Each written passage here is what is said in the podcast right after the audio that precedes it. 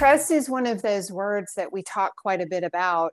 Um, however, it, it's so critical to what we do in people ops and HR because if our business and our colleagues, our employees don't trust us to do, you know, what we say we're going to do, to do it with excellence, to hold things in confidence when that's required, right? That's how we gain the trust of our employees or our um, c-suite right? Is making sure that we work with with the the uh, ex- work around you know with expectations. You know our company needs us to do you know a b and c. We make sure we beat the deadline. We do it with a level of excellence. Maybe that wasn't expected. Um, so you know as they often say right um, under promise and over deliver Hello, everyone. Welcome to another episode of the Hacking HR podcast. Before the pandemic, there was research showing that HR was still struggling a little bit with reputation, and I want to say a little bit to be uh, to be soft on on the on the real numbers and the real data behind the, this research. But people were not necessarily inclined to either trust HR or they didn't think necessarily that HR was ever going to be an innovative, an agile function capable uh, of responding to the changing circumstances around us and helping their organizations and their people add value and stay relevant and competitive in the marketplace. Of course, I think uh, all I think most of us in HR and across the different functions in organizations, we most likely agree on the fact that this sort of reputation has changed dramatically over the past couple of years because of the pandemic. We were able to become more front and center uh, of, of, front and center importance and relevance in organizations by helping them, helping our leaders, helping everybody to continue operating amid this crazy set of circumstances that we will we were dealt with with the pandemic but we have to continue building this reputation. We have to continue building a function in uh, which people uh, leaders can trust. And that is precisely the topic of the conversation today the reputation of hr and how we continue to move the function, this profession forward. And we're going to have this conversation with somebody who has been in the space of HR, leading cultural change, transformations, organizational growth across different sectors in healthcare, management consulting, and the public sector, and now leading HR as well. So, Maggie, welcome to the podcast. How are you doing? Thank you. I am very well, very well. How are you? I'm good, thank you. I, am excited about very very excited about this conversation uh, because with all the things that we're doing with hacking HR, I didn't start with the pandemic. I started before the pandemic. And in fact, one of the panels, one of the first panels that I ever did, and I think it was probably towards the end of 17 or, or sometime in 2018, was to talk about the reputation of HR and how to build a better reputation for ourselves. And that panel was, well, you know, two years before the pandemic, but here we are uh, you know, still trying to move this needle forward. So, so let me begin by asking you this. When, when we talk about reputation, what do you think we should do in HR or continue doing or do more of or start doing altogether to continue building this reputation of being a function that is truly helping people, leaders, and organizations be competitive in this very difficult and challenging marketplace? Yeah. So, two things. Um, one is related to one of the words that you said there in the intro of our topic, which is trust. And the second is um, being a business partner. So, let me hit the first one. So, trust is one of those words that we talk quite a bit about. Um, however, it, it's so critical to what we do in people ops and HR because if our business and our colleagues, our employees don't trust us to do, you know, what we say we're going to do, to do it with excellence, to hold things in confidence when that's required, right? That's how we gain the trust of our employees or our um, C suite right is making sure that we work with with the the uh, ex- work around it you know with expectations you know our company needs us to do you know a b and c. We make sure we beat the deadline. We do it with a level of excellence. Maybe that wasn't expected. Um, so, you know, as they often say, right, um, under promise and over deliver, um, and really rise to the, and maybe even go beyond what some of us think the expectation is as an HR practitioner. Um, for many of us that have been in the field for a long time, right, there, there's very much this sort of old reputation that still lingers. And so, um, that's something that I strive for in my roles is to gain trust, uh, garner trust as fast as possible in any role.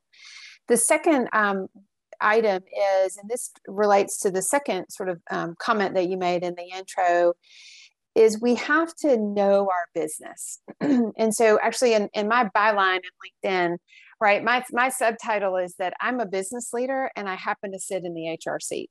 Right. I, I say that all the time. I love it yeah, because truly that's what we are, right? Yes. If, if I don't know my business or you don't know your business, what good am I to my organization? Mm-hmm. Right. So it's it's not only understanding it, but it's but it's living the business, right? Whatever it is that you do, it's living that and then thinking about it from the people perspective. What do I need to produce in my seat as a people leader, leader of the people function, right? what do i need to produce how do i operationalize the the stuff that is typically hr yeah you know uh, maggie i love that and i promise everybody we did not rehearse this. This is uh, you know uh, right off the cuff. And i always say we are business leaders who happen to wear the people or the hr hat. And by embracing that truth by embracing that empowering truth, I think we see the world so differently because then our role is not anymore to be the back office, uh, at, you know, operator of a process. It is more of how do I help this business succeed? And to me, that creates a whole new set of uh, uh, possibilities, in, in, at least in my, in my mind, and hopefully in practice as well. Yeah, in fact, I was talking with a friend of mine who is also a COO of a different company, and she said to me, You know, it's really important that um, we're now called chief people officers, mm-hmm. right? And, and what does that mean? She said, In her mind, that's because in my role and others who sit in a role like mine, we know the pulse of our people. Mm-hmm. And so, in order for me to do that effectively, I have to, I need to know my business. I need to know my people. I need to get out there. And in the pandemic, that's been really hard. Yeah. Right. Because we're not traveling as much as we were. Um, and so getting out there and really meeting with people, I mean, yeah, we do an engagement survey and that's wonderful. And we, we use the data from that uh, to tell us a lot about what our employees are looking for and asking for. But trying to understand the pulse of our employees is, has been very challenging during the pandemic. Yeah, I, I, I can imagine. Uh, Maggie, let me ask you this. You, you, you before when you were addressing my first question, you used the word that I that I absolutely love, which is the word excellence. You know, delivering and building a function that delivers excellence. Uh, how do what, what are the components of an excellent HR? And and and I ask you this question uh, for for those who are trying to get there, for those who think that already are there, or and even for those that are beginning to lead HR, and there are many new HR leaders right now that are trying to build excellence from the from the onset of their journey. So what what does excellence mean in the context of HR? To, to me, it means anticipating what you're being asked to provide information on and try and really trying to get at like what is the underlying care or underlying concern when someone's coming to HR with a request, a project, a question, really thinking about, okay, well, for what reason are they asking that, right? Where is the tension point? And then not just answering the question, but thinking about what are they really asking me? What's really important to them? And so instead of just giving one answer often a short because a lot of times in hr we can answer something very quickly you know okay well the benefit plan document says this right? But ultimately what are they getting at? And so my and excellence to me means avoiding the back and forth emails well what about this? Well what about this? Right? Go ahead and lay out well here's what i think you're asking me and go ahead and go go above and beyond yeah. right? And i'm the expert in my organization right? The hr person is the expert or else the, the individual wouldn't be asking them the question. Yeah. So use and um, and communicate your expertise because the organization is relying on us for that. And i think a lot of times in hr we forget that how much we know yeah. right? We just assume everybody already know well, you already know the policy or you already know the benefit plan no they're coming to us because there's really something there that they need our help with. And back on the the excellence item related to emails this is a small thing but time is a is a, a resource. It's a limited resource. And so the more um, proficient i can be in finding that underlying care and concern and solving that the more time i've saved for you know a peer for example an executive comes to me with an hr question or for a, an employee in an organization. So to me excellence is that. It's it's getting to the underlying care concern, care or concern. And it's using my knowledge to help them solve whatever their tension point is. Absolutely. And all that all that translates at the end of the day to creating value for the organization the people. And you use one very tangible you know maybe even mundane but it's really not example which is emails back and forth that is time. Time is money in an organization. If mm-hmm. you just think about how can i make this process better uh, to avoid eh, spending a couple of days just going back and forth via email then you will have saved the organization who knows how many how many dollars. And that's important. That's value added to uh, the organization at least in the language that some business leaders speak which is the language of uh, of money um, yep. maggie let me ask you this uh, what, one of the things that i that i fear a lot is that because of uh, uh, the lack of discipline to follow through and, and continue moving uh, the profession forward, we may fall back into the ways we were doing things before. And, and, and I say this because we see uh, a lot of organizations trying to apply models that existed before. They call them return to work, which is, uh, I think, is a ridiculous uh, sort of expression because everybody has been working a lot over the past couple of years. But my question to you is this How can we make sure that all that we've learned over the past couple of years is the foundation, is the springboard for us to continue moving forward instead of relying on well, you know, what's mo- what's most comfortable or easy is to go back to the way we were doing things before instead of moving the needle forward. And I ask you this question very specifically in the context of our reputation, uh, because if we want to continue building great reputation, forward is the only way. Going back mm-hmm. will will damage severely what we've done over the past couple of years. Right. Well, especially in light of talent acquisition, if your company is not innovative or innovating, you, you we won't find you know the, the the hot talent out there is not going to come to work for your organization yeah. And to me, that innovation really gets at the heart of what you're describing, which is, you know, we can't just go back to the way it was, right? We should we should understand the way it was and look at that as to your point as a springboard. And now, how does the world look, right? Yeah. And how does it look for that employee in their community, and with the whatever challenges, right, that they have or identified in the pandemic. And now I think it's so much more about um, I don't like to use the word productivity, but productivity is a reality in businesses that generate revenue. So it, it is that, but there's so much more of back again at that trust. There's trust in the relationship between the employer and the employee that, you know, we, we get each other, you know, at some level. And so it makes sense. And honestly, we have to remain innovative when it comes to remote work or some reintroduction to the office if that's what the organization needs. And the HR leader really has an opportunity to help business leaders understand but also to help the employees understand how do we how do we handle these things collaboratively yeah. and in a connected way yeah and i'm hearing two words that uh, we we may not have used too much of these words and the, the what the, their actual meaning in the past, but I think now they become so much more important than ever. Uh, innovation and collaboration. These are yeah. things that uh, you know HR was so-so uh, in in in both of them. You know, in innovation and collaboration. But I think the past couple of years have have taught us a lot about not only innovating but about bringing people together to solve very complex challenges, very often affecting our people operations that we don't know how to solve alone from the uh, from the HR standpoint. Uh, Maggie, we're getting closer to the end of our conversation, and I want to ask you one last question, also in the context of continue building this better, uh, renewed reputation for HR.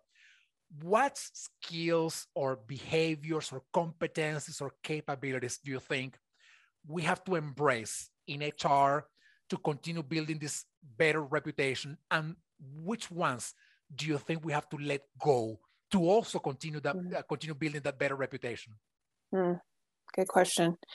So we need to add um, analytics. Mm. There has to be an understanding of the data and what our um, HR teams are uh, producing, or um, what, you know what talent acquisition again for that example you know how many recs do we have? How many hires are we making every month? You know what's the time to fill? What's our lag time in getting employees into the field right to take care of our customers?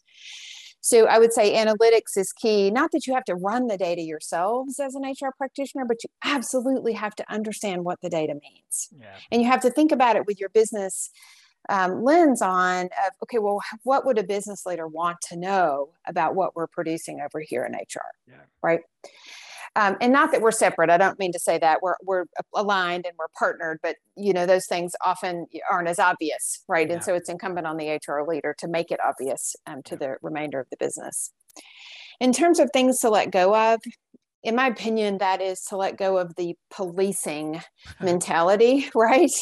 And so, yes, our policies required in some cases, absolutely, because one of the responsibilities of HR is risk management, right? And I don't mean risk in terms of, um, you know, insurance policies and liability policies, although many of us manage those too. What I mean by that is we make sure that we're compliant. You know, HR's role is that we are compliant with policy, procedure, federal, state, local, right? that's the floor. Yeah. So, yes, we have to have those things shored up. And then that's where the innovation can happen, right? Is once we get the house in order, right? Then we can really do those innovative and creative things um, to get our organization in a, in a place where HR can be seen as that true partner, right? The true developer, the, the culture um, leader, the um, the people, the true leader of people, and understanding sort of the heart of the business in terms of that that people perspective yeah absolutely and that's uh, that's quite a big one to let go because uh, you know if we look at the roots of the uh, of the bad rap that sometimes we had in the past generally i think we can trace it back to people thinking that we were just about the policy we were just about the compliance and we didn't have much ability to say well you know maybe the policy says this but we can you know work it out in this or that other way um, it was very much you know, a focus on the text and rather than on the human uh, relationship that we were building mm-hmm. uh, with our employees. So. Yeah, and just one more thought on that. I know yeah. we are getting to the end of the time. Is it's really incumbent on on us as as HR and people leaders, people ops leaders, is to really ask why. Yeah. Well, you know, for what reason do we do that? You know, and if you mm-hmm. think about many of the offerings, benefits were began being offered by employers, you know, back in the 40s and 50s, yeah. and so that model was very different. Yeah. So how should it look now? You know, in 2022 and beyond, what should it look like that employer employee relationship? And so that's that's where that creativity and innovation can really come forth from HR practitioners. Absolutely. Well, Maggie, thank you so much for sharing all of these insights with me, with the community. Great conversation. And I hope we continue building the best possible reputation for HR going forward. Uh, it's not that we deserve it, it's that we have worked really hard uh, over the past couple of years to to get to this place where we are today. So, Maggie, thank okay. you so much for being with me today. Thank you so much. Great thank to talk you. to you. Likewise. Thank you. And thank you, everyone. Stay tuned for the next episode of the Hacking HR podcast. I will see you all soon. Thank you. Thank you, everybody, for watching or listening to this podcast. I hope you enjoyed the show. Please follow us on our social media and subscribe to our newsletter so that you can stay informed of all the things that we're putting together for you from the Hacking HR community. Thank you so much. Please continue to stay safe, stay well, stay strong, and we will see you soon.